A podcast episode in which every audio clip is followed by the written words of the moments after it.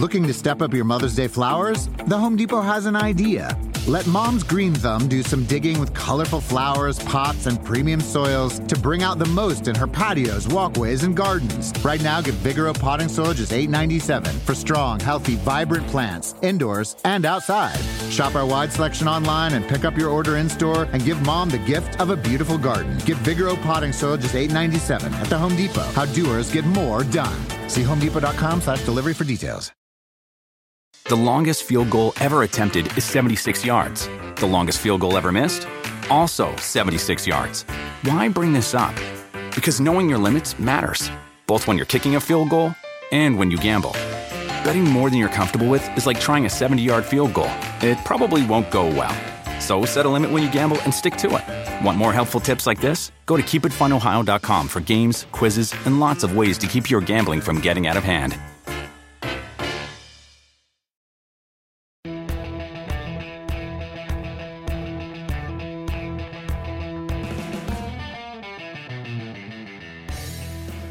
Hello, everyone, and welcome to the Rotoworld Baseball Podcast. This episode is part of a series of team by team check ins that my co host DJ Short and I will be conducting right up until the opening of the 2017 regular season. It's obviously a little early to get serious about baseball and fantasy baseball for that matter, but there are 30 teams to cover, and most major league rosters are pretty well set by now. And we wanted to touch base with some of the different beat writers from around the country before they head off to spring training or while they're at spring training. Um, DJ has spoken to Mike Berardino of the St. Paul Pioneer Press about the Twins, and Evan Drellich of the Boston Herald about the Red Sox, and Joe Stiglich of CSN Bay Area about the Athletics. You can find those episodes on iTunes, Stitcher, Audio Boom, and of course the Rotoworld Baseball website. Um, if you subscribe to us on iTunes and rate and review the podcast if you like it, that would be much appreciated. In this episode, I talk Diamondbacks with Nick Piecoro of the Arizona Republic. Thanks for joining us, Nick. Um, the Diamondbacks were a major disappointment last season. AJ Pollock suffered an elbow fracture in spring training. The Shelby Miller trade didn't work out at all. Zack Greinke had a ERA over four in the first year of a $206 million deal. Um, they finished with a record of 69 and 93, very near the bottom of the National League, and a run differential of 138. This all led to some pretty significant changes to the front office over the offseason. Uh, General Manager Dave Stewart was fired in October after just two years on the job, and Mike Hazen was brought in from the Red Sox in a vice president, GM type of role. Uh, Tony La Russa's responsibilities have been significantly decreased from chief baseball officer to more of an advisor.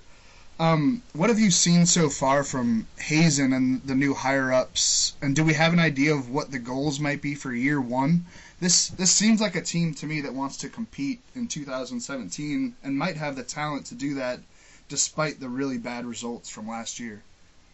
Yeah, well, first, thanks for having me on, Drew. Um, and yeah, I think I think that you're right. It, it does look like a team that's that's trying to contend and I mean, I think you look at the players, you know, on paper, and you look at the roster. Uh, at least at the big league level, I, I know the farm system isn't strong, but it doesn't seem, you know, totally out of the realm of possibility that these guys could, you know, a lot of them could bounce back and that they could put together a season as a team that's, you know, on at least on the fringes, I would think, of contention. You know, maybe a, an 80 something win team if a lot of things break their way. Um, and you know, it's baseball; it's unpredictable. You never know. Maybe they get on a roll and, and are even better than that. But uh, it does feel like the this regime um, is at least like you know, hey, let's see what these guys can do at, in the early going. Uh, let's see if this roster can perform more like what the organization thought it was uh, going to do last year. Um, you know, and, and let's see if this group can can win right away. And you know, I, I think though that um, you know you look at the I mentioned the farm system being down. Um, I, I do think that they are probably going to have to be pretty quick to change directions if things don't work out. Um, because they're really not going to have very many other opportunities to sort of capitalize on these guys' value. Mm-hmm. Um, you know, AJ Pollock has a year after this one. Corbin has a year after this one. Um, you know, they they just have other guys starting to get pretty expensive on this roster, and uh, I just don't think that they're going to have a ton of opportunities to uh, you know replenish their their system if they uh, if they don't act quickly. If, you know, say this team is I don't know eight games out at the end of May. Um, I, I think that they'll uh, they'll probably have to reassess pretty quick. Since you brought up the farm system, this was going to be one of my last questions, but I, read your recent piece in the Arizona Republic about the problems that I mean, it might be the worst farm system in baseball, or, or one of probably the bottom three. Um, is there any one in there that could surprise and make a meaningful impact this season in Arizona? Someone that people might not know about? Yeah, for sure. I mean, I think most systems have those kinds of guys. Um, it's just it's just one of those systems where you look at it on paper and it's hard to really bet on. Mm-hmm. Uh, you know, anybody coming up and making a really huge impact. Um, I mean, I guess like it, it, depending on how valuable you think you think a reliever's production can be. Um, you know, a couple of guys come to mind. Uh, Jared Miller, uh, a left-hander who just lit up the fall league um, last fall um, is a guy who I wouldn't be surprised uh, if he made it to the big leagues relatively early this year. Um, I mean, but you know how it goes. I mean, it's mm-hmm. there. It, it's a reliever. It's a young player. On top of that, um, and he's relatively unproven. But he did seem to put some things together in 2016 and and had quite a bit of momentum. Another guy, Jimmy Sherfy, uh, as a reliever, uh, kind of an undersized guy with a pretty huge fastball. Um, put up some monster numbers in uh, in Double A last year. Um, hit a bit of a bump in Triple A, but you know another guy that certainly has the stuff uh, to to come up and contribute. And then you know in terms of guys that could surprise, um, they have a a guy named uh, Jasrado Chisholm who is a um, Nice international name. signing. Nice. Yeah, and he goes by Jazz, makes it even better. That's great. So Jazz Chisholm. Um, yeah, he could. Uh, he's a guy who was an international signing from a couple years ago. Um, middle infield type. Um, probably, um, you know, several years away for sure. Um, but I think probably the, the the guy that you know most people talk about as as being someone who could take a big step up and and kind of really solidify his his prospect status this year. Um, c- kind of connected to the firing of Dave Stewart and the hiring of Hazen, Arizona also fired manager Chip Hale in October and replaced him with Torey Lovullo, the former bench coach of the Red Sox, who worked under Hazen there. Um, Lovullo served as an interim manager in Boston two years ago when John Farrell underwent chemotherapy, and he had a lot of success as a manager in the minor leagues. But I personally don't have a great feel for what kind of manager he'll be in the National League West, which I, I feel like Arizona is a really unique place to manage because it's a power friendly home park and so are so is Coors Field. Um, it can be difficult to get positive results from your pitching staff, and it seems like they're always trying to rework the bullpen. Um, this is kind of a broad question, but we'll, yeah. you know, it'll, it'll lead us into other ones. Do you have a sense of what kind of manager he, he's going to be? Yeah, not really. Yeah. Um, I mean, I've heard people talk about how the, the different clubs that he had in the minor leagues, he, he managed them all different, um, you know, kind of going according to the personnel that he had in front of him and, and you know, just kind of having some flexibility in, in his style, um, which, you know, is probably what you want out sure. of a manager. Yeah. Um, but no, I don't. I don't really think anybody has a great sense for for how he's going to be in terms of strategy in the National League. Um, you know, people talk about you know his personality, and you know he's he's supposed to be a very positive guy, um, someone who is uh, is good at kind of building relationships and kind of connecting with everyone from you know the the bat boys and the beat writers to the the star player and the and the closer. You know, mm-hmm. um, he's someone that's going to treat everybody well. Uh, that that that's what his reputation is. So. Um, it sounds like a guy that's going to be easy to play for. It sounds like a guy that people are going to want to play hard for.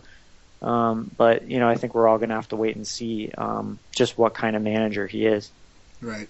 Um, th- this is kind of a, a fantasy-related question, but Jean Segura was traded to the Mariners in November for Taijuan Walker, leaving Paul Goldschmidt, A.J. Pollock, and Chris Owings as kind of the big stolen base guys on the roster. And as a fantasy player, you're always trying to find cheap speed or, or I mean with Goldschmidt and Pollock, we're talking about expensive speed. But Mm-hmm. um, Goldie set a career high in steals last season with 32. Owing set a career high with 21, and we know that that Pollock has great wheels. Um, do you think this team will be as aggressive on the base paths as they were under the old regime? I mean, there's no way to say for sure, but um, do you think the the high stolen base numbers last year were a product of just kind of a down year and, and give everyone the green light? Do- What do you have, do you have a sense for that? Well, um, I mean, I guess you would say like you look at a new regime coming in, especially one from, you know, kind of more of a sabermetrically inclined uh, leaning. Um, you would think that maybe they'd be a little more cautious, but but these guys were really good on the bases, and I think that um, a big part part of it is Dave McKay as their first base coach.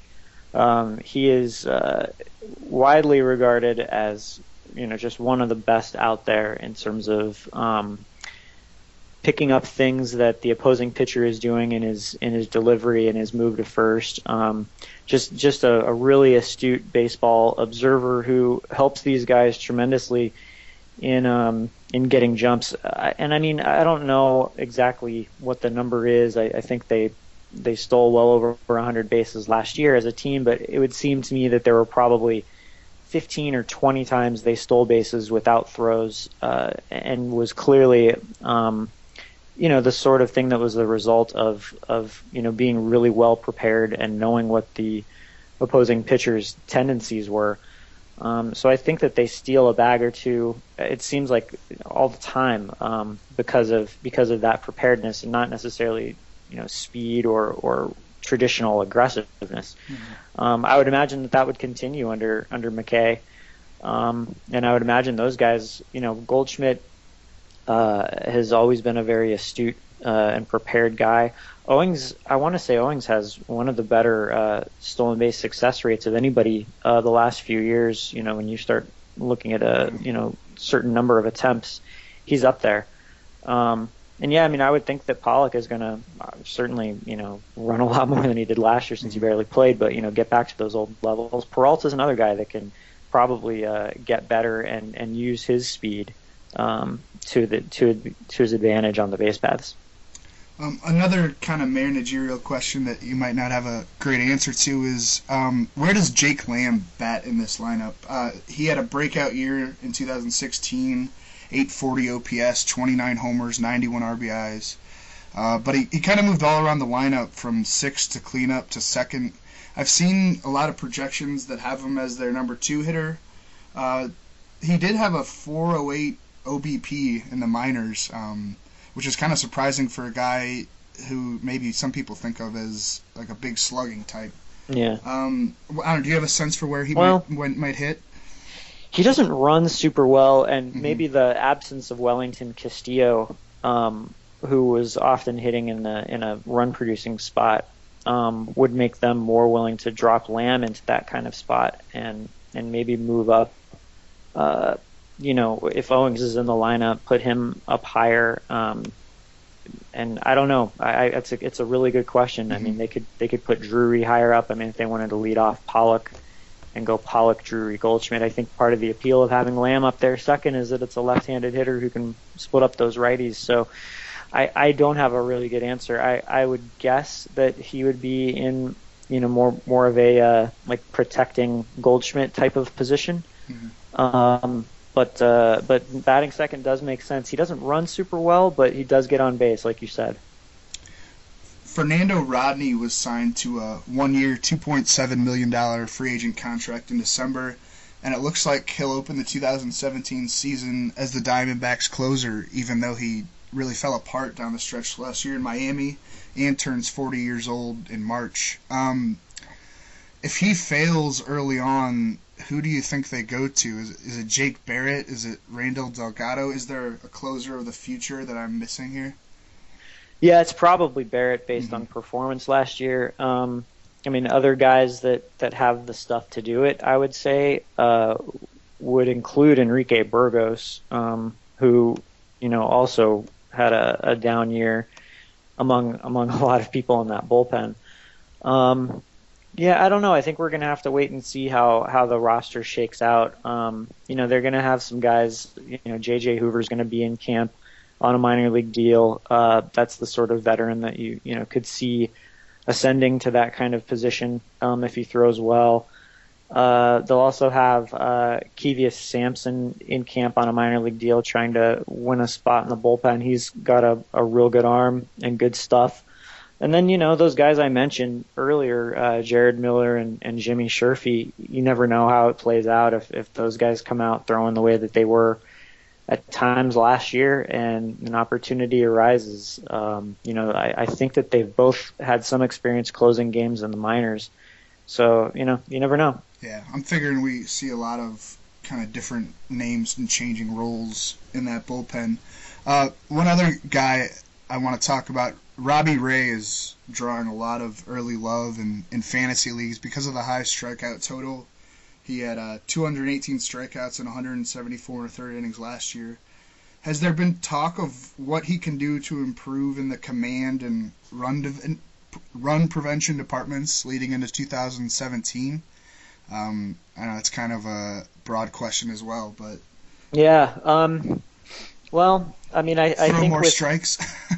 Yeah, I think that would that would probably help. Um, but you know, it, it seemed like it was uh, it was just a case of him sort of. Uh, I, I mean, you think back to his season, it, it's it was kind of hard to explain, uh, to be honest. I mean, there I, I remember looking; he had one of the highest ERAs all time uh, for guys with with 200 strikeouts in a season. Um, and there were stretches where you would watch him, and he was just untouchable. You know, I mean, this is a guy that would fall behind in counts, and they would, you know, hitters would know he's coming with the fastball, and he'd throw it by him two, three times in a row. Um, it was it was that electric of a pitch for him. Um, he went through stretches for sure where the secondary stuff was more reliable at times than others. Um, I, I think that that would, you know, if he had a couple of secondary pitches that he could go to more consistently, I, I think that that would change everything about and at bat against him. Um, so, and that's been a, you know, that's been a thing he's been focusing on for a long time. He, he came through the minor leagues as a guy with a really good changeup, uh, sort of lost his feel for that pitch the last couple of years. Um, you know, started to come around on a breaking ball. Uh, but you know, even that pitch was a little bit inconsistent. I, I think it's probably fair to say. Um, and he was a guy that wound up getting, uh, kind of foul balled to death at times. Uh, his pitch count would, would climb. He'd get to two strikes on guys and, and wouldn't be able to put them away. And next thing you know, you look up and it was it was in the you know fourth or fifth inning, and he was approaching 100 pitches. It reminded me a lot of what Max Scherzer was like early in his career with the Diamondbacks. Um, you know, he wound up obviously developing those off-speed pitches and and uh, putting together the kind of repertoire that complements that fastball. I think that's really what Robbie's going to be focused on this year. Um, you know, obviously there were a lot of uh, you know of outings that he wanted back, but there were so many uh, encouraging signs for him in his development that you got to feel pretty good about it going into this year. I really appreciate you taking the time. Um, you want to let people know how they can follow you on social media or, or, or follow your coverage of the Diamondbacks throughout the spring? Sure, yeah. Um, I'm at Nick Piecoro on Twitter, um, and uh, I write at azcentral.com. Um, that's the website for the Arizona Republic. Thanks for having me on, Drew. Yeah, man. Thanks a lot. Thanks again to Nick for joining us. We'll have multiple episodes per week during this team check-in series. If you like what you heard today, make sure to subscribe, rate, and review us on iTunes. Again, you can also find these episodes on Stitcher, Audio Boom, Google Play, and of course the Rotoworld website. You can follow me on Twitter at Drew Silv. That's D R E W S I L V. My co host DJ Short is at DJ Short. Thanks for listening to the Rotoworld Baseball Podcast.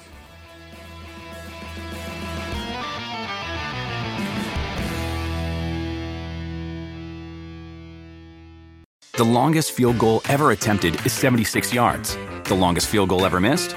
Also 76 yards. Why bring this up? Because knowing your limits matters both when you're kicking a field goal and when you gamble. Betting more than you're comfortable with is like trying a 70 yard field goal. It probably won't go well. So set a limit when you gamble and stick to it. Want more helpful tips like this? Go to keepitfunohio.com for games, quizzes, and lots of ways to keep your gambling from getting out of hand.